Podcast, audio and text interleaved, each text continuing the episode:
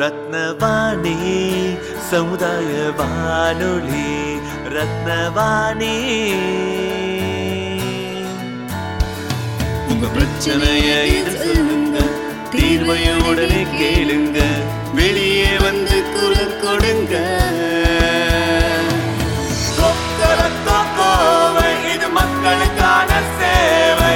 அற்புத தெரிஞ்சுக்கோ, தமிழில் சொல்றோம், புரிஞ்சுக்கோ. ரத்னவாணி சமுதாய வானொலி. ரத்னவாணி. ரத்னவாணி தொண்ணூறு புள்ளி எட்டு சமுதாய வானொலி ஒலிபரப்பு கோவை ஈச்சனாரி ரத்தினம் கல்லூரி வளாகத்தில் இருந்து ஒலிபரப்பாகிறது.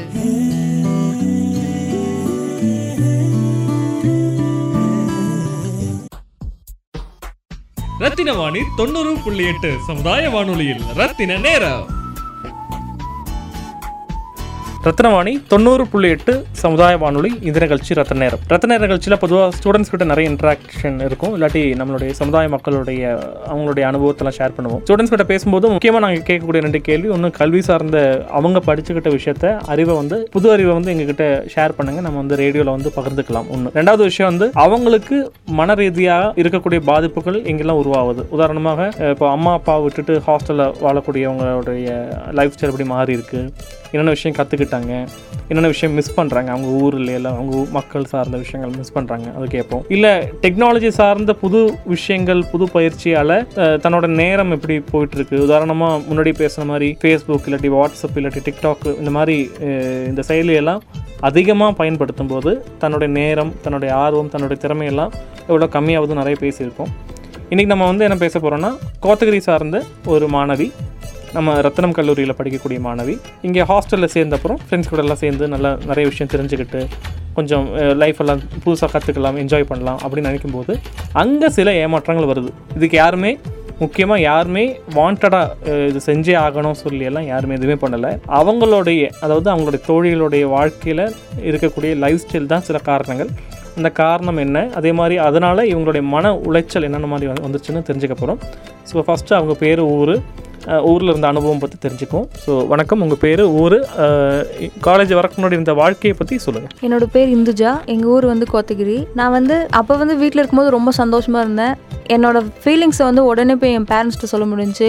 ஃப்ரெண்ட்ஸும் அப்படி தான், நம்ம வந்து எதை சொல்கிறோமோ அதை கேட்டாங்க. நான் வந்து இந்த எனக்கு எனக்கான சந்தோஷத்தை எல்லாமே ஃப்ரெண்ட்ஸ்கிட்ட, வீட்டில் உள்ளவங்ககிட்ட தான் சொன்னேன். இப்போ வந்து அதை ரொம்ப மிஸ் பண்ணுறேன். இங்கே வந்துட்டு நமக்கு ஒரு புது லைஃப் கிடைக்கும் அப்படின்னு தான் நான் வந்தேன். அதே மாதிரி லைஃப் கிடைச்சிச்சு. எப்படி அப்படின்னா, யார்கிட்ட எப்படி இருக்கணும், யாரை எப்படியெல்லாம் வச்சுக்கணும் அப்படின்னு நான் கற்றுக்கிட்டேன். நான் வந்து எங்கள் ரூமில் ஏதாவது நான் பேசும்போது அவங்க எதுவுமே எனக்கு ரெஸ்பான்ஸே பண்ணவே மாட்டாங்க. நான் நிறைய டைம் சொல்லியிருக்கேன், இந்த மாதிரி உயிரில்லாத பொருளுக்கு மதிப்பு கொடுக்குறீங்களே, எனக்கு கொஞ்சம் மதிப்பு கொடுங்க அப்படின்னு. மொபைல் போன் தான் என் ஃப்ரெண்ட்ஸ் யாருமே ரிச் எல்லாம் கிடையாது, எல்லாருமே என்ன மாதிரி நம்மள மாதிரி நார்மல் தான். ஆனா அந்த போன் தான் எல்லாத்தையுமே பிரிக்குது. யாரோ ஒருத்தன் எங்கேயோ அழுக்கிறதுக்காக பாக்குறாங்களே தவிர பக்கத்துல உள்ளவங்க தலைவலியா காய்ச்சலா அதை வந்து நம்ம கண்டுக்கிறதே கிடையாது. இதனால அவங்களுக்கு எவ்வளவு பாதிக்கப்படுறோம் அப்படின்றதே புரிஞ்சுக்கவே முடியாது. இந்த யூடியூப், இன்ஸ்டாகிராம், ஃபேஸ்புக் இவங்க தரதை வந்து பக்கத்தில் உள்ள ஃப்ரெண்ட்ஸ் கிட்ட அந்த ஃபீலிங்ஸை ஷேர் பண்ணலாம் அப்படின்னு ஒருத்தருமே யோசிக்கவே மாட்டேங்கிறாங்க. எல்லா பிரச்சனைக்கும் காரணமும் இந்த ஃபோன் தான். நல்ல விஷயம் எவ்வளோ கற்றுக்க முடியுதோ அதை விட அதிகமாக கெட்ட விஷயத்தை கற்றுக்கிட்டே போயிட்டே இருக்கோம். நம்ம நம்ம எல்லாமே நினச்சிட்டு இருக்கோம் ஃபோன் இருக்கனால எல்லாமே நமக்கு நம்ம கிட்ட இருக்குது அப்படின்னு. ஆனால் இதெல்லாம் உலகம் கொஞ்சம் கொஞ்சமாக அழிஞ்சிட்டு வருதுக்காக தான் அப்படின்றத யாருமே புரிஞ்சிக்கவே மாட்டேங்கிறோம். நான் அதனால இந்த காலேஜ் லைஃப் பிடிச்சிருக்கு, ஆனால் ஃப்ரெண்ட்ஷிப் இதெல்லாம் இருந்தால் நம்மளோட லைஃப்பில் அச்சீவே பண்ண முடியாதுன்றதை நல்லா புரிஞ்சுக்கிட்டேன். அதுக்கு முக்கிய காரணம் ஃபோன் தான். ஃபோன் வந்து கம்மியாக யூஸ் பண்ணுவோம், இருக்கிறவங்க பக்கத்தில் உள்ளவங்ககிட்ட பேசுவோம், நிறைய விஷயம் தெரிஞ்சுக்குவோம். நான் ஏதாவது சொல்லி கொடுத்தா கூட எங்கள் ரூமில் அதை கேட்க மாட்டாங்க. கேட்குறதுக்கு யாருமே இல்லையே, நம்மளை இதை கேட்க மாட்டாங்க அப் அப்படின்றதுக்கெல்லாம் நான் நிறைய நாள் நினச்சி ஃபீல் பண்ணியிருக்கேன். இப்போ எனக்கு உடம்பு சரியில்லைனா கூட ஐயோ நம்ம அம்மா இருந்தால் வந்து பார்த்துருப்பாங்களே, அப்பா இருந்தால் வந்து பார்த்துருப்பாங்களேன்னு நினைப்பேன். நான் என்ன தான் எனக்கு முடியலன்னு அழுதுட்டு படுத்திருந்தாலும் யாரும் கேட்க மாட்டாங்க. அந்த ஃபோன் தான் அவங்களுக்கு ரொம்ப முக்கியமாயிடுச்சு இந்த வாழ்க்கையில். இப்போ நீங்கள் பேசுகிற பார்க்கும்போது மேபி காரில் போடுறவங்க இல்லாட்டி எஃப்எம் கேட்குறாங்க, கொஞ்சம் ரிச்சானவங்க இல்லை மொபைல் ஃபோன்லேயே திருப்பி வாழ்கிறவங்களா இருந்தால் என்னது நேற்று பிறந்தவங்க மாதிரி பேசுகிறாங்களே, ஃபோன்லாம் ரொம்ப வருஷமாகவே இருக்கேன் அப்படின்னு கேட்பாங்க. ஸோ உங்களுடைய வாழ்க்கையில், உங்கள் கோத்தகிரி சார்ந்த மக்களுடைய வாழ்க்கையில் என்ன மாதிரி ஃபோன் பயன்படுத்துவாங்க அது எங்களுக்கு தெரியாது இல்லையா, நாங்கள் கோயம்புத்தூரில் இருக்கிறோம் இல்லையா, தெரியாது. ஒன்று. ஃபோனில் ஸ்மார்ட் ஃபோன் இருந்தாலும் கூட அங்கேயும் என்ன மாதிரி ஆப்பெல்லாம் எப்பெல்லாம் யூஸ் பண்ணுவாங்க அதை பற்றி தெரிஞ்சுக்கலாமா? ஏன் கம்மியாக அதோடைய ஏன் சே இந்த டிஃப்ரென்ஸ் ஏன் வந்துச்சுன்னு சொல்லுங்கள். எங்களோட ஊரில் வந்து ஃபோன் இருந்தாலும் நான் எல்லாரோட கையிலையும் ஃபோன் இருந்து இது வரைக்கும் பார்த்ததே கிடையாது. நாங்களும் கோத்தகிரியில் ஒரு கடை வச்சுருக்கோம், ஆனால் எல்லாருமே ஃபோன் யூஸ் பண்ணி நான் பார்த்ததே இல்லை. ஃபோன் பேசுவாங்க தான், அது எல்லாமே ஒரு லிமிட் தான், ஆனால் இங்கே லிமிட்ன்றதே இல்லை. நைட்டு ஒன்றரை ரெண்டரை மணி வரைக்கும் எல்லோரும் ஃபோன் பேசுகிறாங்க, யார்கிட்ட பேசுகிறாங்கன்னு தெரில, பக்கத்தில் இருக்கிறவங்க கண்டுக்கிறது இல்லை. ஆனால் கோத்தகிரியில் வந்து அப்படி கிடையாது, எல்லாருமே ஃபோன் வச்சுருக்காங்க. நான் இது வரைக்கும் கோத்தகிரியில் உள்ளவங்க டிக்டாக் பண்ணியோ டிக்டாக் பார்த்தோ பார்த்ததே கிடையாது, ஆனால் இங்கே அந்த மாதிரிலாம் கிடையவே கிடையாது. எல்லாருமே அதுதான் பண்ணுறாங்க, பக்கத்தில் இருக்கவங்க என்ன நினைக்கிறாங்கன்னு கூட பார்க்குறது இல்லை, எந்த இடத்துல இருக்கோமோ அந்த இடத்துல எழுந்திரிச்சு ஆடிடுறாங்க, அந்த மாதிரி பண்ணிடுறாங்க. எல்லாருமே இப்போ எதுக்காக வாட்ஸ்அப்பில் ஸ்டேட்டஸ் போடுறாங்க? நமக்கு லைக் வரணும், நம்மளை பற்றி பேசணுன்றதுக்காக தான். மற்றவங்க கஷ்டப்படுறத ஃபோட்டோ எடுத்து போட்டு லைக் வாங்குறாங்க, அது அந்த லைக்கில் என்ன கிடைக்குதுன்னே தெரில. அவங்களுக்கு ஏதாவது கிடைச்சா கூட பரவாயில்ல, ஒன்றுமே புண்ணியமே இல்லாத விஷயத்தில் என்ன பண்ணுறாங்கன்னே தெரில. ஆனால் அந்த அங்கே வந்து இருக்கவங்க எல்லாருமே அந்த அளவுக்கு மெ மெச்சூர்டாக தான் இருக்காங்க, ஆனால் இந்த மாதிரி மற்றவங்களை கஷ்டப்படுத்துகிற மாதிரி செயலை எதுவுமே செய்யவே மாட்டாங்க. அதுதான் எனக்கு ரெண்டுக்குள்ள டிஃப்ரெண்ட்டாக தெரியுது. ரத்தினவாணி தொண்ணூறு புள்ளி எட்டு சமுதாய வானொலியில் ரத்தின நேரம். ரத்னவாணி தொண்ணூறு புள்ளி எட்டு சமுதாய வானொலி இது நிகழ்ச்சி ரத்ன நேரம். ரத்ன நேர நிகழ்ச்சியில் பொதுவாக ஸ்டூடெண்ட்ஸ் கிட்ட நிறைய இன்ட்ராக்ஷன் இருக்கும், இல்லாட்டி நம்மளுடைய சமுதாய மக்களுடைய அவங்களுடைய அனுபவத்தெல்லாம் ஷேர் பண்ணுவோம். ஸ்டூடெண்ட்ஸ் கிட்ட பேசும்போது முக்கியமாக நாங்கள் கேட்கக்கூடிய ரெண்டு கேள்வி. ஒன்று, கல்வி சார்ந்த அவங்க படிச்சுக்கிட்ட விஷயத்த அறிவை வந்து புது அறிவை வந்து எங்ககிட்ட ஷேர் பண்ணுங்க, நம்ம வந்து ரேடியோவில் வந்து பகிர்ந்துக்கலாம் ஒன்று. ரெண்டாவது விஷயம் வந்து அவங்களுக்கு மன ரீதியாக இருக்கக்கூடிய பாதிப்புகள் எங்கெல்லாம் உருவாகுது. உதாரணமாக இப்போ அம்மா அப்பா விட்டுட்டு ஹாஸ்டலில் வாழக்கூடியவங்களுடைய லைஃப் ஸ்டைல் எப்படி மாறி இருக்கு, என்னென்ன விஷயம் கற்றுக்கிட்டாங்க, என்னென்ன விஷயம் மிஸ் பண்ணுறாங்க, அவங்க ஊரில் எல்லாம் அவங்க மக்கள் சார்ந்த விஷயங்கள் மிஸ் பண்ணுறாங்க, அது கேட்போம். இல்லை டெக்னாலஜி சார்ந்த புது விஷயங்கள் புது பயிற்சியால் தன்னோட நேரம் எப்படி போயிட்டுருக்கு. உதாரணமாக முன்னாடி பேசுகிற மாதிரி ஃபேஸ்புக் இல்லாட்டி வாட்ஸ்அப் இல்லாட்டி டிக்டாக் இந்த மாதிரி இந்த செயலியெல்லாம் அதிகமாக பயன்படுத்தும் போது தன்னுடைய நேரம் தன்னுடைய ஆர்வம் தன்னுடைய திறமையெல்லாம் எவ்வளோ கம்மியாவது நிறைய பேசியிருப்போம். இன்றைக்கி நம்ம வந்து என்ன பேச போகிறோன்னா, கோத்தகிரி சார்ந்த ஒரு மாணவி, நம்ம ரத்தினம் கல்லூரியில் படிக்கக்கூடிய மாணவி, இங்கே ஹாஸ்டலில் சேர்ந்த அப்புறம் ஃப்ரெண்ட்ஸ் கூட எல்லாம் சேர்ந்து நல்லா நிறைய விஷயம் தெரிஞ்சுக்கிட்டு கொஞ்சம் லைஃப்பெல்லாம் புதுசாக கற்றுக்கலாம் என்ஜாய் பண்ணலாம் அப்படின்னு நினைக்கும்போது அங்கே சில ஏமாற்றங்கள் வருது. இதுக்கு யாருமே முக்கியமாக யாருமே வாண்டடாக இது செஞ்சே ஆகணும் சொல்லியெல்லாம் யாருமே எதுவுமே பண்ணலை. அவங்களுடைய அதாவது அவங்களுடைய தோழிகளுடைய வாழ்க்கையில் இருக்கக்கூடிய லைஃப் ஸ்டைல் தான் சில காரணங்கள். அந்த காரணம் என்ன, அதே மாதிரி அதனால் இவங்களுடைய மன உளைச்சல் என்னென்ன மாதிரி வந்துச்சுன்னு தெரிஞ்சுக்க போகிறோம். அவங்க கஷ்டப்படுத்துகிறாங்க அப்படின்னு எனக்கு உணரலை உண் உண்மையை சொல்ல போனால். அவங்க என்ன அவங்கள வந்து டிஸ்டர்ப் பண்ணலை. ஏன்னா ஒரு ஒரு இருபது வருஷம் முன்னாடிலாம் பார்த்திங்கன்னா ஹாஸ்டல்லாம் சீனியர்ஸ் எல்லாம் ரேக் பண்ணுவாங்க, இல்லாட்டி கொஞ்சம் பெட்டராக இருக்கிறவங்க கொஞ்சம் கம்மியாக இருக்கிறவங்கள வந்து ரேக் பண்ணுவாங்க. அது காசு மட்டும் இல்லை, எல்லா விஷயத்துலையும் தான், உடல் ரீதியாகவும் எல்லாமே.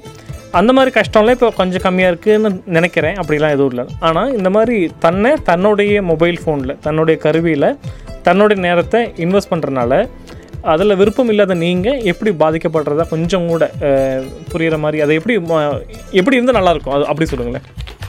நான் மொபைல் ஃபோன் யாரையும் யூஸ் பண்ண வேணான்னு சொல்ல, யூஸ் பண்ணுங்கள், அதை கம்மி டைமில் யூஸ் பண்ணுங்கள். நம்ம உடம்புக்கும் தான் பிரச்சனை வருது, உங்களோட மொபைல் ஃபோனாகவே இருந்தாலும் அதனால் பாதிக்கப்பட போகிறது நீங்கள் தான். நான் பார்த்துட்டு இதை சொல்ல தான் முடியும், அதை நீங்கள் அதை ஏற்றுக்கிறதும் ஏற்றுக்காததும் உங்கள் கையில் தான் இருக்குது. நான் இப்போ என் ஃப்ரெண்டு ஃபோனே யூஸ் பண்ணிகிட்டு இருக்காங்கன்னா நான் பார்க்க வேணான்னு சொல்லுவேன். என் என் ஃப்ரெண்டே நிறைய டைம் கேட்டிருக்கா, என் ஃபோனே எங்கள் அப்பா பேலன்ஸ் போகிறாரு உனக்கு என்ன வந்தது அப்படின்னு. ஏதோ நம்ம கூட இருக்காங்களே அப்படின்ற அக்கறைன்றனால தான் நம்ம சொல்கிறோம். எல்லோரும் எப்படி போனால் நமக்கு என்னன்னு போனால் இந்த சொசைட்டியில் நம்ம இருக்கவே முடியாது. ஆனால் அதை நம்ம புரிஞ்சுக்கிறத யார் கேட்டாலும் என் ஃபோனை எங்கள் அப்பா வாங்கி கொடுத்தது நீ என்ன அதை கேட்க அப்படின்ற மாதிரியே பேசுகிறோம். அந்த மாதிரிலாம் பேசுகிறனால அவங்களுக்கு எவ்வளோ ஹர்ட் ஆகுது அதை பற்றியெல்லாம் நம்ம கவனிக்கிறதே இல்லை. நான் எங்கள் ரூமில் நான் எனக்கு சைனஸ் இருக்குது, நான் என் எனக்கு என்ன ஆகி நாங்கள் மயக்கமே போட்டு இருந்தாலும் அந்த ஃபோன் தான், அந்த ஃபோனை தவிர வேறு எதுவுமே தெரியுறதில்ல இப்போ ஃபோன்லானா. ஆனால் அவங்க ஒன்றுமே கற்றுக்கிறதே இல்லை, அவங்களோட மூளை பாதிக்கப்படுது, கண்ணு தேவலாம் பாதிக்கப்படுது, தலைவலி அதிகமாக வருது. இதனால நமக்கு என்ன பயன்? ஒரு பயனுமே கிடையாது. நம்ம வீட்டில் உள்ளவங்களுக்கு தான் தேவையில்லாத பிரச்சனை, திருப்பி நம்மளை ஹாஸ்பிட்டல் கூட்டிகிட்டு போனோம். அப்போ வந்து அந்த டிக்டாக் பார்க்குறவங்களும் டிக்டாக் செய்கிறவங்களும் நம்மளுக்கு காசு கொடுப்பாங்களா? கொடுக்க மாட்டாங்க. நம்ம வீட்டில் உள்ளவங்க தான் நமக்கு சம்பாதிச்சு தரணும், அதை யாரும் புரிஞ்சுக்கவே மாட்டேங்கிறாங்க. ஓகே, இப்போ நேரம் சொல்லக்கூடிய விஷயம், இப்போ நாலு நாலு மணிக்கு காலேஜ் முடியுது, உங்களுடைய எல்லாம் முடிஞ்ச ஒரு டீ காஃபிலாம் சாப்பிட்டு அஞ்சு மணிலேருந்து எட்டு மணி வரைக்கும் டைம் இருக்கும். அப்புறம் நீங்கள் டின்னர் சாப்பிட்றீங்க, அப்புறம் ஒம்பது மணிலேருந்து நைட்டெல்லாம் இருக்கும். ஸோ இந்த நேரத்தை எப்படி பயன்படுத்தினா கரெக்டாக இருக்கும்? நிறைய தாட்டி நாங்கள் சொல்லியிருக்கோம், நம்மளுடைய லைப்ரரி வந்து டுவெண்ட்டி ஃபோர் ஹவர்ஸ் இருக்குது, ஒரு சாய்ஸ் இருக்குது எங்களுக்கு தெரியும். மற்றபடி லைப்ரரி சொல்லக்கூடிய நூலகம் இல்லாமல் கல்லூரி நூலகம் இல்லாமல் வேறு விஷயங்களில் என்னென்ன விஷயங்கள் நல்ல விஷயம் உங்களுக்கு தெரிஞ்ச வரைக்கும் நீங்கள் ரெக்கமெண்ட் பண்ணுற விஷயம் என்னென்ன? நாங்கள் நாலு மணிக்கு வந்துட்டு அப்போயுமே வந்து எல்லோரும் ஃபோன் தான் யூஸ் பண்ணிகிட்டு இருப்பாங்க. நான் வந்து இன்றைக்கி இப்படி நடந்துச்சு, நான் இன் இங்கே போய் செமினார் எடுத்தேன், எனக்கு அந்த பயமே இல்லை அப்படின்னு நான் ஷேர் பண்ணுவேன். ஆனால் எல்லோரும் ஷேர் பண்ணுவாங்க தான். அந்த ஃபோன் பார்க்குற டைமில் இன்றைக்கி இதெல்லாம் நடந்துச்சு, இந்த விஷயத்த நான் கற்றுக்கிட்டேன்னு தெரிஞ்சால் ஒருத்தர் சொல்கிறது இன்னும் மூணு பேருக்கு அது யூஸ்ஃபுல்லாக இருக்கும். அது இல்லாமல் நாங்கள் டீ குடிச்சிட்டு வந்ததுக்கப்புறம் நிறைய நேச்சர்லாம் பார்ப்போம், மேகம்லாம் அழகாக இருக்கதான் பார்த்து பேசுவோம்.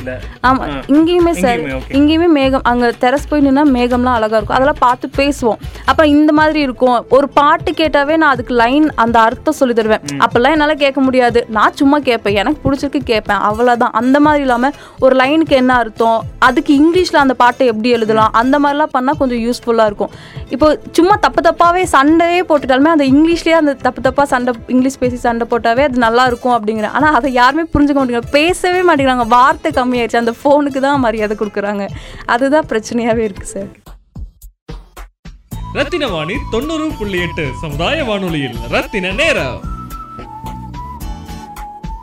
ரத்னவாணி தொண்ணூறு புள்ளி எட்டு சமுதாய வானொலி இது நிகழ்ச்சி ரத்ன நேரம். ரத்ன நேர நிகழ்ச்சியில் பொதுவாக ஸ்டூடெண்ட்ஸ் கிட்ட நிறைய இன்ட்ராக்ஷன் இருக்கும், இல்லாட்டி நம்மளுடைய சமுதாய மக்களுடைய அவங்களுடைய அனுபவத்தெல்லாம் ஷேர் பண்ணுவோம். ஸ்டூடெண்ட்ஸ் கிட்ட பேசும்போது முக்கியமாக நாங்கள் கேட்கக்கூடிய ரெண்டு கேள்வி. ஒன்று, கல்வி சார்ந்த அவங்க படிச்சுக்கிட்ட விஷயத்த அறிவை வந்து புது அறிவை வந்து எங்ககிட்ட ஷேர் பண்ணுங்க, நம்ம வந்து ரேடியோவில் வந்து பகிர்ந்துக்கலாம். ஒன்று. ரெண்டாவது விஷயம் வந்து அவங்களுக்கு மன ரீதியாக இருக்கக்கூடிய பாதிப்புகள் எங்கெல்லாம் உருவாகுது. உதாரணமாக இப்போ அம்மா அப்பா விட்டுட்டு ஹாஸ்டலில் வாழக்கூடியவங்களுடைய லைஃப் ஸ்டைல் எப்படி மாறி இருக்கு, என்னென்ன விஷயம் கற்றுக்கிட்டாங்க, என்னென்ன விஷயம் மிஸ் பண்ணுறாங்க, அவங்க ஊரில் எல்லாம் அவங்க மக்கள் சார்ந்த விஷயங்கள் மிஸ் பண்ணுறாங்க, அது கேட்போம். இல்லை டெக்னாலஜி சார்ந்த புது விஷயங்கள் புது பயிற்சியால் தன்னோட நேரம் எப்படி போயிட்டுருக்கு. உதாரணமாக முன்னாடி பேசுகிற மாதிரி ஃபேஸ்புக் இல்லாட்டி வாட்ஸ்அப் இல்லாட்டி டிக்டாக் இந்த மாதிரி இந்த செயலியெல்லாம் அதிகமாக பயன்படுத்தும் போது தன்னுடைய நேரம் தன்னுடைய ஆர்வம் தன்னுடைய திறமையெல்லாம் எவ்வளோ கம்மியாவது நிறைய பேசியிருக்கோம். இன்றைக்கி நம்ம வந்து என்ன பேச போகிறோன்னா, கோத்தகிரி சார்ந்த ஒரு மாணவி, நம்ம ரத்தினம் கல்லூரியில் படிக்கக்கூடிய மாணவி, இங்கே ஹாஸ்டலில் சேர்ந்தப்புறம் ஃப்ரெண்ட்ஸ் கூட எல்லாம் சேர்ந்து நல்லா நிறைய விஷயம் தெரிஞ்சுக்கிட்டு கொஞ்சம் லைஃப் எல்லாம் புதுசாக கற்றுக்கலாம் என்ஜாய் பண்ணலாம் அப்படின்னு நினைக்கும்போது அங்கே சில ஏமாற்றங்கள் வருது. இதுக்கு யாருமே முக்கியமாக யாருமே வாண்டடாக இது செஞ்சே ஆகணும் சொல்லி எல்லாம் யாருமே எதுவுமே பண்ணலை. அவங்களுடைய அதாவது அவங்களுடைய தோழிகளுடைய வாழ்க்கையில் இருக்கக்கூடிய லைஃப் ஸ்டைல் தான் சில காரணங்கள். அந்த காரணம் என்ன, அதே மாதிரி அதனால் இவங்களுடைய மன உளைச்சல் என்னென்ன மாதிரி வந்துச்சுன்னு தெரிஞ்சுக்க போகிறோம். இப்போ பேச ஆரம்பிக்கும் போது நம்ம இங்கிலீஷ் கற்றுக்கலாம நிகழ்ச்சியை பற்றி ஆரம்பித்தோம். ஸோ இந்த நிகழ்ச்சி நான் ரெண்டு மூணு சாம்பிள் ப்ளே பண்ணி காமிச்சோம், நீங்களும் நிறைய நேற்று கேட்டீங்க.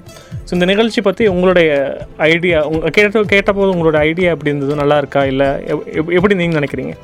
இந்த நிகழ்ச்சியோ இந்த ஐடியா கேட்டபோது ரொம்ப நல்லா இருக்குது. நான் இன்னைக்கு கிளாஸில் கூட சொன்னேன், நம்ம கூட இதை வச்சு கற்றுக்கலாம். நானும் இங்கிலீஷ் லிட்ரேச்சர் தான், ஆனால் எனக்கு அவ்வளோக்குலாம் இங்கிலீஷ் தெரியாது. ஏன்னா நான் டுவெல்த் வரைக்கும் தமிழ் மீடியம் படித்தேன், தமிழ் நல்லா பேசுவேன், தமிழில் நல்ல மார்க் வாங்கினேன், நல்ல மார்க் வாங்கிட்டு தான் வந்தேன். இங்கே வந்து ரொம்ப கஷ்டப்பட்டேன். காலேஜ் வந்து என் ஃப்ரெண்டு ஆர்த்தின்றவங்க தான் எனக்கு கொஞ்சம் கொஞ்சமாக ஹெல்ப் பண்ணாங்க. எனக்கு ரொம்ப சந்தோஷமாக இருக்குது. இப்போ வந்து என் நானும் உங்களுக்கு சொல்லித்தரேன்னு நினைக்கும் போது அது ரொம்ப பெருமையாக இருக்குது. உங்களால் நான் நிறைய விஷயம் கற்றுக்கிறேன், என்னால் நீங்கள் கொஞ்சம் விஷயம் கற்றுக்க போகிறீங்கன்றது கடவுள் கொடுத்த கிஃப்ட் தான். இதை வந்து நம்ம எல்லாருமே நல்லபடியாக யூஸ் பண்ணிக்குவோம். இந்த இங்கிலீஷ் கற்றுக்கலாமன்றது வந்து மிகப்பெரிய நிகழ்ச்சி, அதை எல்லாருமே யூஸ் பண்ணிக்கணுன்றது தான் நான் கேட்குறேன். அதே மாதிரி என்னென்ன விஷயம் கோத்தகிரியில் இருக்கிறது இங்கே இல்லை, இயற்கை சார்ந்த இல்லாட்டி நீங்கள் நீங்கள் இன்னும் அதில் இருந்தால் நல்லாயிருக்கும் அப்படின்னு அமைக்க முடியும், அதாவது அம்மா அப்பாவால் அமைக்க முடியுமா தெரியல, கொஞ்சம் என்ன சொல்கிறது கோயம்புத்தூர் இதெல்லாம் ஃபாலோ பண்ணால் நல்லாயிருக்கும்னு நீங்கள் ரெக்கமெண்ட் பண்ணக்கூடிய விஷயம் என்னென்னா? சார் அங்கே வந்து யாருக்காவது ஏதாவது ஆகினா ஹெல்ப் பண்ணுவாங்க, இங்கே வந்து அப்படி இல்லை, அதை உடனே ஃபோட்டோ தான் சார் எடுக்கிறாங்க. உதாரணமாக இல்லை சார், ஆனால் நிறைய பா அந்த மாதிரி பார்த்துருக்கேன் சார். இப்போ சடனாக எதுவுமே ஞாபகம் வர மாட்டேங்குது, அந்த மாதிரி தான் பண்ணுறாங்க. அங்கே வந்து எப்படின்னா வா எங்கள் ஊரில் கோத்தகிரியில் பார்க்க தெரிஞ்சவங்களும் தெரியாதவங்களோ பார்த்த உடனே நல்லா இருக்கீங்களான்னு கேட்பாங்க சார். இங்கே உள்ளவங்கள சிரிச்சா காலையில் எந்திரிச்ச உடனே சார் வீட்டில் உள்ளவங்க எல்லாத்துட்டையும் நல்லா இருக்கீங்களா அப்படின்னு கேட்பாங்க சார். இங்கே உள்ளவங்ககிட்ட வந்து சிரிச்சா கூட சிரிக்க மாட்டேங்கிறாங்க, திருப்பி முறைச்சிட்டு போகிறாங்க. நம்ம சிரிச்சா கூட அதுக்கு ரெஸ்பான்ஸ் இல்லை, ஐயோ ஏன்டா சிரித்தோம் அப்படின்ற மாதிரி ஆயிடுது. நான் வந்து டுவெல்த்து படி படிக்கிற வரைக்குமே இங்கே காலேஜ் வந்துமே எல்லா ஸ்டாஃப் கிட்டேயுமே விஷ் பண்ணுவேன். சிலர் என் ஃப்ரெண்ட்ஸ்லாம் சொல்லுவாங்க, நீ ஏன் விஷ் பண்ணுற, விஷ் பண்ணாத விஷ் பண்ணாத விட்டு அவங்க தான் கண்டுக்காமல் போகிறாங்கள அப்படின்னா. நான் வந்து இப்போயுமே யாரை பார்த்தாலுமே விஷ் பண்ணுவேன், நெஞ்சுக்கிட்ட கை வச்சுட்டு தான் சார் நான் விஷ் பண்ணுவேன். அது வந்து எனக்கு ரொம்ப பிடிக்கும். நான் ரெண்டு கையை எடுத்து கை கூப்பி அப்படி தான் சார் விஷ் பண்ணுவேன். ஆனால் இங்கே உள்ளவங்க அப்படிலாம் இல்லை, யார் வந்தால் என்ன வராட்டி நமக்கு என்ன, மரியாதைன்றதே என்னான்னு தெரியாமல் இருக்காங்க சார். அது வந்து பெரியவங்களாம் கரெக்டாக தான் சார் இருக்காங்க, சின்னவங்க கண்டுக்கவே மாட்டேங்கிறாங்க. வீட்லேயும் ஃபோன் யூஸ் பண்ணால் ஏன் யூஸ் பண்ணுற அப்படின்லாம் கேட்குறது இல்லை, அதுக்கு வேற ஒரு ட்ரோல் கிரியேட் பண்ணி போடுறது, நான் இப்படி யூஸ் பண்ணிட்டு இருந்தால் எங்கள் அம்மா இந்த வார்த்தையில் சொல்கிறது, அதெல்லாம் ரொம்ப கஷ்டம். கஷ்டமாக இருக்குது சார். அந்த மாதிரிலாம் பார்க்கும்போது நாலு நாலு பேருக்கு உதவுற மாதிரி நல்ல விஷயம் வச்சா பரவாயில்ல சார். எதுவுமே ஒன்றுக்குமே புண்ணியம் இல்லாத பாட்டு இதெல்லாம் வைக்கிறாங்க சார். இப்போ நான் ஒரு ப்ரைஸ் வாங்கிட்டேன்னா ஃபஸ்ட்டு கூட இருக்கவங்கள்ட்ட சொல்லணும், அம்மா அப்பாட்ட சொல்லணும். அதில் ஃபஸ்ட்டு ஃபோட்டோ எடுத்து ஸ்டேட்டஸில் போடு, அதுதான் சார் பண்ணுறாங்க. அதெல்லாம் எதுக்கு சார், புண்ணியமே இல்லாத ஒன்று சார். நம்ம இப்படி வளர்ந்து எல்லாருக்கும் ரீச் ஆகுறத விட நம்ம முயற்சியில் நம்ம வளர்ந்து ரீச் ஆகுறது தானே சார் தனியான ஒரு கெத்தாக இருக்கும். அதை யாருமே புரிஞ்சுக்க மாட்டேங்கிறாங்க சார். ஓகே, நீங்கள் இப்படி கேட்குறனால நீங்கள் சொல்கிறனால ஒரு சின்ன கேள்வி என்னென்னா, இப்போது ரத்னவாணி வந்தீங்க, நீங்கள் பேசியிருக்கீங்க, இது நாளைக்கு இல்லாட்டி கூடி சீக்கிரம் நம்ம ரேடியோவில் வந்து ரெடி பண்ண அப்புறம் போடுவோம். போடும்போது நீங்கள் ஸ்டேட்டஸில் போட மாட்டிங்களா, லைக் நான் நம்ம ரத்னவாணியில் பேசியிருக்கேன், நான் சந்தோஷமாக இருந்தேன் அப்போ போடும்போது நிறைய பேர் பார்ப்பாங்க, அந்த சந்தோஷம் உங்களுக்கு வரும் இல்லை? அப்போது அதே மாதிரி தான் அவங்களுக்கும் வருது. அது அதில் எப்படி நம்ம தப்பு சொல்லலாம்? அதே கேள்வி. நான் அதை தப்புன்னு சொல்ல சார், ஆனால் நான் இந்த மாதிரி எந்த இதுவுமே ஸ்டேட்டஸில் போட்டதே கிடையாது சார். ஆமாம் சார், நான் வந்து பக்கத்தில் இருக்கவங்க தான் சார் ஃபஸ்ட்டாக சொல்லி சந்தோஷப்படுவேன். ஆமாம் சார், நான் போய் ரூமில் சொல்லுவேன். இதுக்கு முன்னாடி இந்த ஸ்டேட்டஸில் வரதுக்குன்னா நம்ம என்ன சார் பண்ணோம்? ஒன்றுமே பண்ணலையே சார். ரூமில் இருக்கவங்ககிட்ட பேரண்ட்ஸ்கிட்ட சொல்லி தானே சார் சந்தோஷப்பட்டேன். அந்த மாதிரி தான் சார் நான் இப்போயுமே நான் இது வரைக்கும் ஸ்டேட்டஸ் இந்த மாதிரிலாம் போட்டு என்ன நானே பெருமைப்படுத்திக்கிற மாதிரி போட்டதே கிடையாது சார். மற்றவங்கள வேணா அப்ரிஷியேட் பண்ணுறதுக்காக போடுவேனே சார், ஆனால் எனக்காக நான் எதுவுமே இந்த வரைக்கும் ஸ்டேட்டஸில் போட்டதே கிடையாது சார். ரத்தினவாணி தொண்ணூறு புள்ளி எட்டு சமுதாய வானொலியில் ரத்தின நேரம். ரத்னவாணி தொண்ணூறு புள்ளி எட்டு சமுதாய வானொலி இது நிகழ்ச்சி ரத்ன நேரம். ரத்ன நேர நிகழ்ச்சியில் பொதுவாக ஸ்டூடெண்ட்ஸ் கிட்ட நிறைய இன்ட்ராக்ஷன் இருக்கும், இல்லாட்டி நம்மளுடைய சமுதாய மக்களுடைய அவங்களுடைய அனுபவத்தெல்லாம் ஷேர் பண்ணுவோம். ஸ்டூடெண்ட்ஸ் கிட்ட பேசும்போது முக்கியமாக நாங்கள் கேட்கக்கூடிய ரெண்டு கேள்வி. ஒன்று, கல்வி சார்ந்த அவங்க படிச்சுக்கிட்ட விஷயத்த அறிவை வந்து புது அறிவை வந்து எங்ககிட்ட ஷேர் பண்ணுங்க, நம்ம வந்து ரேடியோவில் வந்து பகிர்ந்துக்கலாம் ஒன்று. ரெண்டாவது விஷயம் வந்து அவங்களுக்கு மன ரீதியாக இருக்கக்கூடிய பாதிப்புகள் எங்கெல்லாம் உருவாகுது. உதாரணமாக இப்போ அம்மா அப்பாவை விட்டுட்டு ஹாஸ்டலில் வாழக்கூடியவங்களுடைய லைஃப் ஸ்டைல் எப்படி மாறி இருக்கு, என்னென்ன விஷயம் கற்றுக்கிட்டாங்க, என்னென்ன விஷயம் மிஸ் பண்ணுறாங்க, அவங்க ஊரில் இல்லை அவங்க மக்கள் சார்ந்த விஷயங்கள் மிஸ் பண்ணுறாங்க, அது கேட்போம். இல்லை டெக்னாலஜி சார்ந்த புது விஷயங்கள் புது பயிற்சியால் தன்னோட நேரம் எப்படி போயிட்டுருக்கு. உதாரணமாக முன்னாடி பேசுகிற மாதிரி ஃபேஸ்புக் இல்லாட்டி வாட்ஸ்அப் இல்லாட்டி டிக்டாக் இந்த மாதிரி இந்த செயலியெல்லாம் அதிகமாக பயன்படுத்தும் போது தன்னுடைய நேரம் தன்னுடைய ஆர்வம் தன்னுடைய திறமையெல்லாம் எவ்வளோ கம்மியாகுதுன்னு நிறைய பேசியிருக்கோம். இன்றைக்கி நம்ம வந்து என்ன பேச போகிறோன்னா, கோத்தகிரி சார்ந்த ஒரு மாணவி, நம்ம ரத்தினம் கல்லூரியில் படிக்கக்கூடிய மாணவி, இங்கே ஹாஸ்டலில் சேர்ந்தப்புறம் ஃப்ரெண்ட்ஸ் கூட எல்லாம் சேர்ந்து நல்லா நிறைய விஷயம் தெரிஞ்சுக்கிட்டு கொஞ்சம் லைஃப்பெல்லாம் புதுசாக கற்றுக்கலாம் என்ஜாய் பண்ணலாம் அப்படின்னு நினைக்கும்போது அங்கே சில ஏமாற்றங்கள் வருது. இதுக்கு யாருமே முக்கியமாக யாருமே வாண்டடாக இது செஞ்சே ஆகணும் சொல்லியெல்லாம் யாருமே எதுவுமே பண்ணலை. அவங்களுடைய அதாவது அவங்களுடைய தோழிகளுடைய வாழ்க்கையில் இருக்கக்கூடிய லைஃப் ஸ்டைல் தான் சில காரணங்கள். அந்த காரணம் என்ன, அதே மாதிரி அதனால் இவங்களுடைய மன உளைச்சல் என்னென்ன மாதிரி வந்துச்சுன்னு தெரிஞ்சுக்க போகிறோம். இப்போது எங்கெங்கேயோ இருந்து நம்ம வந்து இந்த பொம்மலாட்டம் பண்ணுற மாதிரி வெறும் ஸ்ட்ரிங்ஸ் கயிறை கட்டிட்டு நம்மளால் அசைக்கக்கூடிய ஒரு ஒரு என்ன சொல்ல பெரிய ஜீனியஸாக இந்த ஃபேஸ்புக் இன்ஸ்டாகிராம் டிக்டாக்லாம் இருக்காங்கன்னு சொன்னால் அது யாராலையும் மறுக்க முடியாது. ஏன்னா நம்ம நேரத்தை அவங்க சாப்பிட்றாங்க, அது எல்லாருக்குமே தான். எல்லாருமே பெரிய பெரிய ஆள் இருந்து நம்ம சின்ன ஆள் வரைக்குமே லிங்க்டின் ஆகட்டும் பெரிய இல்லை அவங்கவுங்க ஏஜுக்கு தகுந்த மாதிரி ஆப்பை யூஸ் பண்ணுறாங்கன்னு வச்சுக்கலாம். இப்போ அவங்களுடைய நோக்கம் என்னவாக இருக்கும், இதனால் அவங்க என்ன சாதிச்சாங்கன்னு உங்கள் அறிவுக்கு சார்ந்து இதுக்கு உண்மை வே மாறாக இருக்கலாம். நீங்கள் என்ன நினைக்கிறீங்க, இது இதோடைய என்ன சொல்ல இதோடைய லாபம் அவங்களுக்கு என்னவாக இருக்கும், புரியுது இல்லையா?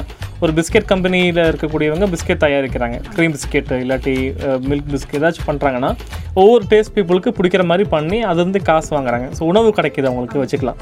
இதில் இந்த மாதிரி பண்ணக்கூடிய செயலி மூலமாக செய்யக்கூடிய பெரிய பெரிய நெட்வொர்க் ஜெயின்ட்டோடைய முக்கியமான எண்ணமாக நீங்கள் என்ன நினைக்கிறீங்க உங்களுடைய பெர்செப்ஷனில்? சார் அவங்களுக்கு வந்து அது என்னமோ பெரிய லாபமாக தானே சார் இருக்குது. யூடியூப்பில் நம்ம ஒரு டைம் அது என்ன நல்லாவே நல்லதாகவே ஒரு விஷயம் இல்லாட்டியுமே நம்ம அதை ஒரு டைம் ஓப்பன் பண்ணாவே ஓப் சும்மா ஓப்பன் பண்ணாவே அவங்களுக்கு ஒருவா போய் சேரும் சார். இந்த மாதிரி எத்தனை பேர் பண்ணுவாங்க சார், அதை வந்து நம்ம புரிஞ்சுக்கிறது இல்லை. நம்ம கூகுள் என்ன நமக்கு தான் இழிச்சவாய் கூகுள் இருக்குன்னு எல்லாரும் சொல்லுவாங்க சார், என் ஃப்ரெண்டு கூட சொல்லியிருக்காங்க சார். ஆனால் அதை வந்து நம்ம ஓப்பன் பண்ணாவே அவங்களுக்கு காசு போகணும்னு நம்ம யாருக்குமே தெரியுது சார். எனக்கு இங்கே வந்தால் சார் தெரியும், கூகுள் யூஸ் பண்ணால் ஓ நமக்கு இருந்து மணி போகும், அந்த மாதிரி அவங்க மணி அவங்களுக்கு போகும். அதை வந்து நம்ம நிறைய பேர் தெரியாமல் நமக்கிட்ட தான் இந்த இந்த ஆப் இருக்குல்ல அந்த ஆப் இருக்குல்லன்னு அதை நம்ம யூஸ் பண்ணிட்டு இருக்கோம் சார். இதுதான் சார் மேட்ரு. அவங்களுக்கு வந்து நல்ல லாபம் இருக்கிற அறிவை எப்படி பயன்படுத்தலாம் நீங்கள் சொல்லுங்கள், ஒரு சஜஷன் உங்களுடைய சஜஷன். சார் இருக்கிற அறிவை வந்து நம்ம நம்ம வந்து நாலு பேர்கிட்ட இன்ட்ராக்ட் பண்ணும் போது தான் சார் நம்ம அறிவு வளரும். இந்த ஃபோனை பார்த்துட்டு அதிலே டைப் பண்ணிட்டு இருந்தாலும் நம்ம அறிவு வளரவே வளராது சார். இப்போ எனக்கே இங்கிலீஷ் தெரியாது, நான் சேட் பண்ணுறதுனால இங்கிலீஷ் கொஞ்சம் ஒரு ஒரு பர்சன்டேஜ் வளரலாம், ஆனால் நான் பேசுகிறதுனால தான் நிறையா வளரும். இப்போ நான் நீங்கள் வந்து எனக்கு சொல்லிக் கொடுத்தாலுமே அந்த இங்கிலீஷ் வந்து எனக்கு மறந்துடும் சார் சீக்கிரமாக. இதுவே நான் ப்ராக்டிக்கலாக பண்ணும் போது அந்த இங்கிலீஷ் அதிகமாக எனக்கு இருக்கும் சார். எனக்கே இப்போ நான் ஒரு வார்த்தை சின்னதாக எக்ஸப்ட் அப்படின்னா இதை தவிர்த்து அப்படின்றது எனக்கு ஃபஸ்ட் இயரில் ஒரு மேம் அதை சொன்னது எனக்கு இன்னுமே அது மைண்டில் ஓடிட்டே இருக்கும் சார். அது வந்து அவங்க ப்ராக்டிக்கலாக நான் சொல்லிகிட்டே இருப்பேன் சார். இதேவே நான் ஃபோன்லேருந்து படிச்சிருந்தேன்னா எனக்கு கண்டிப்பாக ஞாபகம் இருந்திருக்கவே இருந்திருக்கேன் சார். ஏன்னா ஃபோனில் நான் அத்தனை விஷயம் பார்க்குறேன், அது இந்த எக்ஸப்ட் மட்டும் எப்படி ஞாபகம் இருக்கும்? அதனால் ஃபோன் பார்க்குறது நல்லது தான் சார், அது தேவையானதுக்கு மட்டும்தான், மற்ற எதுக்குமே நல்லது இல்லை சார். ஒரு அஞ்சு நிமிஷம் ஃபோன் பார்க்குற மாதிரி ரிலாக்ஸ்க்காக அது வேறு விஷயம். எப்படின்னா சார் சும்மா ரூமில் ஃப்ரெண்ட்ஸ் நாங்கள் ஜாலியாக பேசிக்கிட்டே சார் இவ்வளோ நேரம் ரெண்டு மணி நேரம் மூணு மணி நேரம் ஃபோன் பார்த்தாச்சு, சரி போர் அடிக்குது கொஞ்சம் நேரம் படிப்போம், போருக்காக இப்போ படிப்பு வந்துருச்சு சார். அப்போ வந்து ப படித்து போ கொஞ்சம் ரொம்ப படிச்சிட்டோம் கொஞ்சம் ரிலாக்ஸ் ஆகிறதுக்காக ஃபோன் பார்த்து இப்போ ஃபோன் பார்த்து போர் அடிக்குதுன்னு படிக்க ஆரம்பிச்சிட்டாங்க சார். ரத்தினவாணி தொண்ணூறு புள்ளி எட்டு சமுதாய வானொலியில் ரத்தின நேரம். ரத்னவாணி தொண்ணூறு புள்ளி எட்டு சமுதாய வானொலி இந்த நிகழ்ச்சி ரத்ன நேரம். ரத்ன நேர நிகழ்ச்சியில் பொதுவாக ஸ்டூடெண்ட்ஸ் கிட்ட நிறைய இன்ட்ராக்ஷன் இருக்கும், இல்லாட்டி நம்மளுடைய சமுதாய மக்களுடைய அவங்களுடைய அனுபவத்தெல்லாம் ஷேர் பண்ணுவோம். ஸ்டூடெண்ட்ஸ் கிட்ட பேசும்போது முக்கியமாக நாங்கள் கேட்கக்கூடிய ரெண்டு கேள்வி, ஒன்று கல்வி சார்ந்த அவங்க படிச்சுக்கிட்ட விஷயத்த அறிவை வந்து புது அறிவை வந்து எங்ககிட்ட ஷேர் பண்ணுங்க, நம்ம வந்து ரேடியோவில் வந்து பகிர்ந்துக்கலாம் ஒன்று. ரெண்டாவது விஷயம் வந்து அவங்களுக்கு மன ரீதியாக இருக்கக்கூடிய பாதிப்புகள் எங்கெல்லாம் உருவாகுது, உதாரணமாக இப்போ அம்மா அப்பா விட்டுட்டு ஹாஸ்டலில் வாழக்கூடியவங்களுடைய லைஃப் ஸ்டைல் எப்படி மாறி இருக்கு, என்னென்ன விஷயம் கற்றுக்கிட்டாங்க, என்னென்ன விஷயம் மிஸ் பண்ணுறாங்க அவங்க ஊரில், இல்லை அவங்க மக்கள் சார்ந்த விஷயங்கள் மிஸ் பண்ணுறாங்க அது கேட்போம். இல்லை டெக்னாலஜி சார்ந்த புது விஷயங்கள் புது பயிற்சியால் தன்னோட நேரம் எப்படி போயிட்டுருக்கு, உதாரணமாக முன்னாடி பேசுகிற மாதிரி ஃபேஸ்புக் இல்லாட்டி வாட்ஸ்அப் இல்லாட்டி டிக்டாக் இந்த மாதிரி இந்த செயலியெல்லாம் அதிகமாக பயன்படுத்தும் போது தன்னுடைய நேரம் தன்னுடைய ஆர்வம் தன்னுடைய திறமையெல்லாம் எவ்வளோ கம்மியாவது நிறைய பேசியிருக்கோம். இன்றைக்கி நம்ம வந்து என்ன பேச போகிறோன்னா கோத்தகிரி சார்ந்த ஒரு மாணவி, நம்ம ரத்தினம் கல்லூரியில் படிக்கக்கூடிய மாணவி, இங்கே ஹாஸ்டலில் சேர்ந்த அப்புறம் ஃப்ரெண்ட்ஸ் கூட எல்லாம் சேர்ந்து நல்லா நிறைய விஷயம் தெரிஞ்சுக்கிட்டு கொஞ்சம் லைஃப்பெல்லாம் புதுசாக கற்றுக்கலாம் என்ஜாய் பண்ணலாம் அப்படின்னு நினைக்கும் போது அங்கே சில ஏமாற்றங்கள் வருது. இதுக்கு யாருமே முக்கியமாக யாருமே வாண்டடாக இது செஞ்சே ஆகணும் சொல்லி எல்லாம் யாருமே எதுவுமே பண்ணலை. அவங்களுடைய அதாவது அவங்களுடைய தோழிகளுடைய வாழ்க்கையில் இருக்கக்கூடிய லைஃப் ஸ்டைல் தான் சில காரணங்கள். அந்த காரணம் என்ன, அதே மாதிரி அதனால இவங்களுடைய மன உளைச்சல் என்னென்ன மாதிரி வந்துச்சுன்னு தெரிஞ்சுக்க போகிறோம். அதுபோல் இப்போ எப்படி ஒரு சிக்ஸ் செவன் ஹவர்ஸ் ஆச்சு காலேஜ் நடக்குது இல்லையா, அப்போ நிறைய ஒர்க் கொடுப்பாங்க, படிக்க வேண்டியிருக்கும். இப்போ நீங்கள் சொல்கிற மாதிரி தன்னுடைய நேரத்தை அதிகமாக இந்த செயலி இல்லாட்டி மொபைல் ஃபோன்லேயே பயன்படுத்த முடிஞ்சால் அவங்க எப்போ படிப்பாங்க, அவங்க என்ன எப்படி இதை வந்து அச்சீவ் பண்ணுறாங்க, இந்த சென்ஸ் இன்னும் காலேஜ் வந்த நோக்கத்தை வந்து எப்படி வந்து அவங்க பேரண்ட்ஸுக்கு திருப்திப்படுத்துகிற மாதிரி மார்க் எடுக்க முடியுது, என்ன பண்ணுறாங்க அவங்க எப்படி? ஃபோனே தான் சார். எக்ஸாம் டைம்னாலும் இப்போ ஸ்டேட்டஸ் போடுவாங்க பாருங்கள், ஏ இவன் பெரியவனா படிக்கிறவனா இன்றைக்கி ஸ்டேட்டஸ் போடல அந்த மாதிரி போட்டு ஃபோன் தான் சார் யூஸ் பண்ணுவாங்க. இப்போ ஆஃப்டர்நூன் ஃபார்நூன் எக்ஸாம் இருந்துச்சுன்னா நைட்டு டூ ஹவர்ஸ் படிப்பாங்க சார், அவ்வளோதான். டூ ஹவர்ஸ்லேயே அது ரொம்ப நேரம்லாம் படிக்க பேசி பேசி படிக்க எப்படியோ ஒரு மணி நேரம் ஒன் ஹவர் மட்டும்தான் சார் படிப்பாங்க. அது படித்து முடிச்சுட்டு அதுக்கு நமக்கு தெரிஞ்சதை வச்சு எப்படியாவது எழுதிடுவாங்க சார். அசைன்மெண்ட்டே கொடுத்தாலும் ஒரு ஃபிஃப்டீன் மினிட்ஸ் எழுதி முடிச்சுடுவாங்க சார். அது அதுக்கப்புறம் மிச்ச வேலையெல்லாம் ஃபோன் தான் சார். அது எப்படியோ படிச்சிடுறாங்க சார். ஆனால் அந்த ஒரு மணி நேரத்தில் அவங்களுக்கு தெரிஞ்சதை படித்து இங்கிலீஷில் அவங்களுக்கு தெரிஞ்ச இங்கிலீஷ் நாலேஜ் பீப்புளெலாம் ரொம்ப ஜாலி சார். இதில் ஃபோன் எவ்வளோ நேரம் வேணாலும் யூஸ் பண்ணிக்கலாம், நமக்கு தெரிஞ்ச இங்கிலீஷில் எழுதிக்கலாம் அப்படின்னு முடிச்சிடுறாங்க சார். ஓகே, கோயம்புத்தூரில் நீங்கள் வந்தப்புறம் என்னென்ன விஷயம் புதுசாக நல்லா இருக்குன்னு கற்றுக்கிட்டீங்க? வாவ், இதெல்லாம் நம்ம புதுசாக இருக்குது, நம்ம கற்றுக்கணும். அப்புறம் ரத்னவாணிலையும் ரெண்டு நாளாக வந்துட்டுருக்கீங்க, இங்கே என்ன கற்றுக்கிட்டீங்க தெரிஞ்சுக்கலாமா? நான் கோயம்புத்தூர் வந்தப்போ இந்த மாதிரி நான் நம்மளும் இருக்கணும், நம்மளோட லைஃப் ஸ்டைல் இந்த மாதிரி மாறணும், மற்றவங்க மாதிரி மாறணும்னு நினைக்கல சார். ட்ரெஸ்ஸிங் சென்ஸ்லாம் நீட்டாக இருக்கணும், இந் இந்த இடத்துக்கு இந்த மாதிரி தான் போகணும், இந்த இடத்துக்கு ஃபார்முலாக தான் போகணும், கிளாஸில் இப்படி நடந்துக்கணும், இப்படி நடந்துக்க கூடாது. நான் ஹாஸ்டல் வந்த புதுசில் எங்கள் அண்ணாவுக்கு ஃபோன் பண்ணி என்னால் இருக்கவே முடியல, எனக்கு வந்து தயவு செய்து கூட்டிகிட்டு போயிருங்க அண்ணா காக்காக்கில் போகணும். இப்போவுமே சார் ஒவ்வொரு டைம் நான் வீட்டில் வரும்போது என்னையா அங்கே போய் சேர்த்திங்க, என்னால் இருக்கவே முடியலன்னு அழுகுவேன் சார். ஏன்னா இங்கே இருக்கவங்கள வந்து என்னால் அவ்வளோ சீக்கிரம் அட்ட அட்டாச்டே ஆக முடியலங்க சார். ஆனால் இங்கே வந்து இது இது இங்கே இருந்தால் வந்து என்னென்னா சார் தனியாக போயிட்டு வரதுக்கு அந்த தைரியம் கான்ஃபிடென்ட், இவங்கக்கிட்ட இப்படி தான் இருக்கணும், இவங்ககிட்ட தான் இப்படி இருக்கணும், அந்த மாதிரி நிறைய விஷயம் கற்றுக்கிட்டேன் சார். இந்த கோயம்புத்தூர்னால தான் அதெல்லாம் நான் கற்றுக்கிட்டேன் சார் உண்மையாலுமே. அதனால் கோயம்புத்தூரை நான் தப்பாக சொல்ல சார், இங்கே இருக்கவங்களையும் தப்பாக சொல்ல, ஆனால் சின்ன சின்ன ஒவ்வொருத்தவங்க பண்ணுற தப்பு அது வந்து எல்லாரையுமே பாதிக்குது சார். இப்போ வந்து நம்ம ரத்னம் காலேஜில் நான் எதாவது தப்பு பண்ணிட்டேன்னா என்னோட பேர் சொல்லி சொல்ல மாட்டாங்க, ரத்னம் காலேஜ் ஸ்டூடெண்ட்டுன்னு தான் சொல்லுவாங்க. அந்த மாதிரி இப்போ கோயம்புத்தூரில் யாராவது தப்பு பண்ணிட்டாங்கன்னா அவங்க பேர் சொல்லி சொல்ல மாட்டாங்க, கோயம்புத்தூரில் இருக்கவங்கள. அந்த மாதிரி தான் சார் எனக்கும் ஆயிடுச்சு. இப்போ நான் அங்கே போனால் கோயம்புத்தூர் எப்படி இருக்கு, அந்த கோயம்புத்தூர்னாவே இப்படி தான் அப்படின்னு தான் நான் சொல்லுவேன் சார். அண்ட் இந்த ஊரை மட்டும் நான் தனியாக சொல்ல மாட்டேன் சார். அதுதான் சார் ரத்னவாணி வந்து நிறைய பேத்துக்கு நல்லா ஹெல்ப் பண்ணுது சார். எனக்கே இது வந்து என்னோட லைஃப்பில் வந்து இப்போ நான் இந்த சார்கிட்ட இருந்து கற்றுக்கிறது ஃப்ரெண்ட்ஷிப்பு ஒரு லிமிட் தான் அப்படின்னு நான் கற்றுக்கிட்டேன். இதுவே எனக்கு பெரிய ஹெல்ப் தான் சார். வேறு என்ன சொல்கிறேன்னு தெரியல சார். நம்ம ஃப்ரெண்ட்ஷிப் சொல்கிறது லிமிட்டை விட நமக்கு தேவையான விஷயங்கள் நல்ல விஷயங்களை எடுத்துக்கிட்டு மற்றவங்களுக்கு கொடுக்க முயற்சி பண்ணணும், அவ்வளோதான். நீங்கள் சொல்கிற மாதிரி அவங்க மொபைல் ஃபோன் தான் இம்பார்ட்டன்ஸ் கொடுக்குறாங்கன்னா கொடுக்கட்டும். ஏன்னா இது ஒரு ஜனநாயக நாடு, எல்லாருக்குமே என்ன பண்ணணுமோ பண்ணலாம். நம்ம அதை விமர்சனம் பண்ணுறதுக்கு ரைட்ஸ் இருக்குது, ஆனால் அது பண்ணக்கூடாதுன்னு சொல்கிறதுக்கு ரைட்ஸ் கிடையாது. அப்போது நீங்கள் உங்களோட ஒரு பத்து பதினஞ்சு வயசு பெரிய சொல்லக்கூடிய ரீசனில் நம்ம சொல்லும்போது என்னென்னா நிறைய புக்ஸ் படிக்கலாம். நீங்கள் லைப்ரரி சொன்ன மாதிரி இருபத்தி நாலு மணி நேரம் இந்த லைப்ரரி இருக்குது. நீங்களும் மொபைல் ஃபோன்லாம் சைலண்ட்லாம் போட்டுட்டு ஒரு நாளைக்கு ஒரு புக்கு, ஒரு பேஜ், ரெண்டு பேஜ், மூணு பேஜை டீட்டெயிலாக ஆராய்ந்து படிக்கலாம். நீங்கள் இங்கிலீஷ் நல்ல ஸ்டோரிஸும் நிறைய படிக்கலாம். இல்லாட்டி புது அறிவு நிறைய இருக்குது, நிறைய ஜானர்ஸ் லைப்ரரி இருக்குது ஒன்று. இல்லாட்டி திருப்பி இன்டர்நெட்டில் நீங்கள் சொன்ன கிளிக்கலாக ஒரு வருஷம் இருந்தால் கூட ஒரு நாளைக்கு ஒரு புது அறிவை நீங்கள் கற்றுக்கலாம். புது அறிவுனா புது வார்த்தையோடைய மீனிங் தெரிஞ்சுக்கலாம். இங்கிலீஷ் வார்த்தை யூடியூப்லேயே சொல்லுவாங்க, என்ன மீனிங், எப்படி ப்ரொனவுன்ஸ் பண்ணணும் சொல்லக்கூடிய விஷயம் இருக்கும். ஏன்னா நீங்கள் ஒரு இங்கிலீஷ் படிக்கிறவங்க இல்லையா, ஸோ நீங்கள் அதுக்கு கண்டிப்பாக முயற்சி பண்ணலாம். இல்லை டிரைவிங் தெரியுமா, காரில் ஓட்ட தெரியுமா, ரெண்டுமே டூ வீலர் தெரியும், ஓகே, டிரைவிங் கிளாஸஸ் ஏதாச்சும் ஒரு four thousand five thousand rupees கொடுத்து காலையில் ஏர்லி மார்னிங் போய் கற்றுக்கலாம். எயிட்டீன் இயர்ஸ் ஆகலன்னு நினைக்கிறேன் இல்லையா, இன்னும் ஆகலை, ஆனால் அப்புறம் அதை பார்த்துக்கலாம். இந்த மாதிரி என்னென்ன விஷயம் உங்களுக்கு பிடிக்குமோ அதை நீங்கள் சேரலாம். இல்லாட்டி நம்மக்கிட்ட இந்த குரூப்ஸ் நிறைய இருக்குது, இந்த நேச்சர் குரூப்பெல்லாம், அவங்கள்ட்ட சேர்ந்தால் நிறைய க்ளீனிங் ஒர்க்ஸ் எல்லாம் கற்றுக்கலாம்.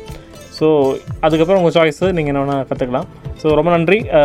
இதை கேட்கக்கூடிய மெய் மெயினாக நம்ம ரத்னவாணியில் லிசனர்ஸ் சொல்லும்போது பேரண்ட்ஸ் நிறைய பேர் கேட்பாங்க. மேபி உங்கள் வீட்டு பசங்க பேரண்ட்ஸ் கேட்குறவங்க பேரண்ட்ஸ் எவ்வளோ தூரம் பசங்க மொபைல் ஃபோன் பயன்படுத்துகிறாங்க என்பதை மானிட்டர் பண்ணுங்கள். கண்காணிப்பு ரொம்ப முக்கியமானது. ஸோ உங்களுக்கு தெரிஞ்ச விஷயங்கள் தான் பண்ணுறாங்களா, இல்லை இதனால் பின்னாடி அவனுடைய லைஃபே பாதிக்கப்படுமா, எல்லாம் நீங்கள் பார்க்கணும். நாங்களாம் பத்து வருஷம் முன்னாடி அம்மா அப்பாவுக்கு தெரியாமல் நாங்கள் பார்க்கக்கூடிய பண்ணக்கூடிய ஒரே விஷயம் என்னென்னா சொல்லாமல் ஒரு படத்துக்கு போவோம். அதுதான் மேக்ஸிமம் எங்களால் பண்ண முடியும். இல்லாட்டி ஃப்ரெண்டு வீட்டுக்கு சொல்லாமல் போயிட்டு வருவோம். இல்லாட்டி ஏதாச்சும் கேர்ள் ஃப்ரெண்டுக்கு லவ் பண்ணிகிட்ருக்கோன்னா ஒரு மணி நேரம் எக்ஸ்ட்ரா வெயிட் பண்ணுவோம் அந்த அந்த பொண்ணு வர வரைக்கும், இல்லை பேசுகிற வரைக்கும். இதை தவிர்த்து அவங்களுக்கு தெரியாமல் பண்ண வேண்டிய வாய்ப்புகள் எதுவுமே இல்லை. இந்த மூணு விஷயம் தாண்டி எதுவுமே கிடையாது. சில விஷயங்கள் நான் பண்ணியிருக்கேன், சில விஷயம் என் நண்பர்கள் பண்ணியிருக்கேன், தவிர்த்து வேறு எதுவும் இல்லை. இன்றைக்கி அதெல்லாம் சாதாரணமான விஷயமாக மாறிப்போச்சு. ஆனால் இதையும் தாண்டி நிறைய மாணவர்கள் நிறைய பண்ணிகிட்ருக்காங்க. முக்கியமாக பெண்கள் கொஞ்சம் ஜாக்கிரதையாக இருங்க. ஸோ ஆ லாஸ்ட் நான் வந்து நாங்கள் வந்து எப்படின்னா சார், நான் ஃபோன் வச்சுருக்கேன் சார், எனக்கு இந்த ஃபோனில் இந்த ஆப் இங்கே தான் இருக்குது, இது எப்படி தான் பண்ணணும் எனக்கு இன்னுமே தெரியாது சார். நாங்கள் வந்து இந்த லெவல் நீங்கள் தெரியாதனால தான் இதெல்லாம் சொல்கிறீங்க அப்படின்னு என்ன இருக்கா, இல்லை தெரிஞ்சாலும் இப்படி தான் இருப்பீங்களா? நான் வந்து ஃபோனே வேணான்னு சொன்னேன் சார். எங்கள் வீட்டில் நான் ஃபோன் வாங்கிட்டா மாறிடுவேன், உங்களெல்லாம் நான் ஒதுக்கிடுவேணுன்ற ஃபீல் ஆகுது எனக்கு அப்படின்னு. நான் ஃபோன் வாங்கி இது வரைக்கும் எதுவுமே நான் வச்சதே கிடையாதுங்க சார். இப்போ வந்து நான் இந்த லீவுக்கே வீட்டுக்கு போனாலும் சிக்ஸ் சிக்ஸ் ஓ கிளாக் நான் கடைக்கு வந்துடுவேங்க சார். ஹோட்டல் ரொம்ப கஷ்டப்பட்டு தான் சார் இங்கே வந்திருக்கோம். லெவன் நைட்டு போகும்போது லெவன் ஓ கிளாக் ஆகும் சார். அதுக்கு இடையில நான் ஃபோனை எடுக்கவே மாட்டேன் சார். ஏன்னா அம்மா அப்பா கூட பேசணும், அவங்க கூட இருக்கணும், அந்த சந்தோஷம்லாம் எங்களுக்கு கிடைச்சது இல்லை சார். எனக்கும் எங்கள் அக்காவுக்கும் நாங்கள் ஒன்றா உட்காந்து சாப்பிட்டதில்லை, ஒன்றா வெளியே போனதில்லை, இந்த மாதிரி சந்தோஷமே எதுவுமே கிடைக்கும் சார். உழைப்பு ரெண்டுமே பிள்ளைங்க, நம்ம பிள்ளைங்களுக்காக தான் எல்லாமே அப்படின்னு பண்ணாங்க சார். இந்த அளவுக்கு நான் வந்ததுக்கு காரணமே வந்து என்னை பற்றி தப்பாக பேசினேன், நீ எல்லாம் வளர மாட்டா அப்படின்னு சொல்கிறவங்க முன்னாடி வளர்ந்து காமிக்கணும் சார். நான் டுவெல்த்லேயும் நல்ல மார்க் எடுத்தேங்க சார். எங்கள் அப்பா சொன்ன மாதிரியே எங்கள் அம்மா சொன்ன வா மார்க் நான் கரெக்டாக வாங்கினேங்க சார். அதே மாதிரி இப்போயுமே நான் படிக்கிறேன் சார். இந்த ஃபோன்லாம் யூஸ் பண்ணி எனக்கு நானே தப்பாக போயிடணுன்ற பயம் இருக்குது சார் எனக்கு. அதனாலேயே நான் யூஸ் பண்ணுறதில்ல சார். இப்போ வந்து வீட்டில் யாராவது அம்மா அப்பா அங்கே போக வேணான்னு சொன்னால் உடனே ஃப்ரெண்ட்ஸ் எல்லாருமே என்ன சொல்கிறாங்கன்னா, நம்ம நம்ம மேலே நம்பிக்கையே இல்லை, என்ன தான் வீடோ அப்படிங்கிறாங்க சார். ஆனால் அதை புரிஞ்சுக்க முடியாது, நம்ம மேலே நம்பிக்கை இருக்குது, ஆனால் பயத்தில் தான் அனுப்ப மாட்டேங்கிறாங்கன்றத புரிஞ்சிக்கவே மாட்டேங்கிறாங்க சார். இதனால் நல்லாவே புரிஞ்சுக்கிட்டேன் சார், அம்மா அப்பானா இப்படி தான், அவங்ககிட்ட நம்ம இப்படி தான் இருக்கணும் அப்படின்றது ரொம்பவே புரிஞ்சுக்கிட்டேன் சார். இப்போ இங்கே இங்கேருந்து நான் ஃபுட்கோ ஈச்சனாரி போகணுன்னாங்க சார். வீட்டுக்கு ஃபோன் பண்ணி நான் போயிட்டு வரேங்கம்மா, போயிட்டு வரதுக்கு இவ்வளோ நேரம் ஆகும் அப்படின்னு சொல்லிட்டு தான் சார் போவேன். சொல்லாமல் போயிட்டு சார் நான் ஏதாவது ஆயிடுச்சுன்னா வைங்களேன் எனக்கு, அப்போ வீட்டில் யார் சார் கேட்பாங்க. இங்கே வந்து இவங்கள கேட்டாலும் எனக்கு தெரியாது அப்படின்னு முடிச்சிட்டாங்கன்னா அவங்க என்ன சார் பண்ண முடியும்? அதனால் பேரண்ட்ஸை வந்து நிறைய பேர் ஏமாத்துறாங்க. ஃபீஸ் கட்டுறேன்னு ஃபீஸை வாங்கிட்டு வந்து வெளியே ஊர் சுற்ற போயிடுறாங்க சார். இதெல்லாம் கேட்கும்போது எனக்கு ரொம்ப கொடுமையாக இருக்கும் சார். இந்த மாதிரிலாம் நிறைய எல்லார் வீட்லேயுமே கஷ்டம் சார். யாருமே வந்து அம்பானியோட ஃபேமிலி கிடையவே கிடையாது. ஆனால் பேரண்ட்ஸை வந்து நிறைய பேர் நிறைய பேரில் கொஞ்சம் பேர் ஏமாத்துறாங்க. ஏதாவது காசு கொடுக்கும்போது எதுக்குன்னு கேட்டு கொடுங்க, அந்த மாதிரி பண்ணால் நல்லாயிருக்கும். ரத்தினவாணி தொண்ணூறு புள்ளி எட்டு சமுதாய வானொலியில் ரத்தின நேரம்.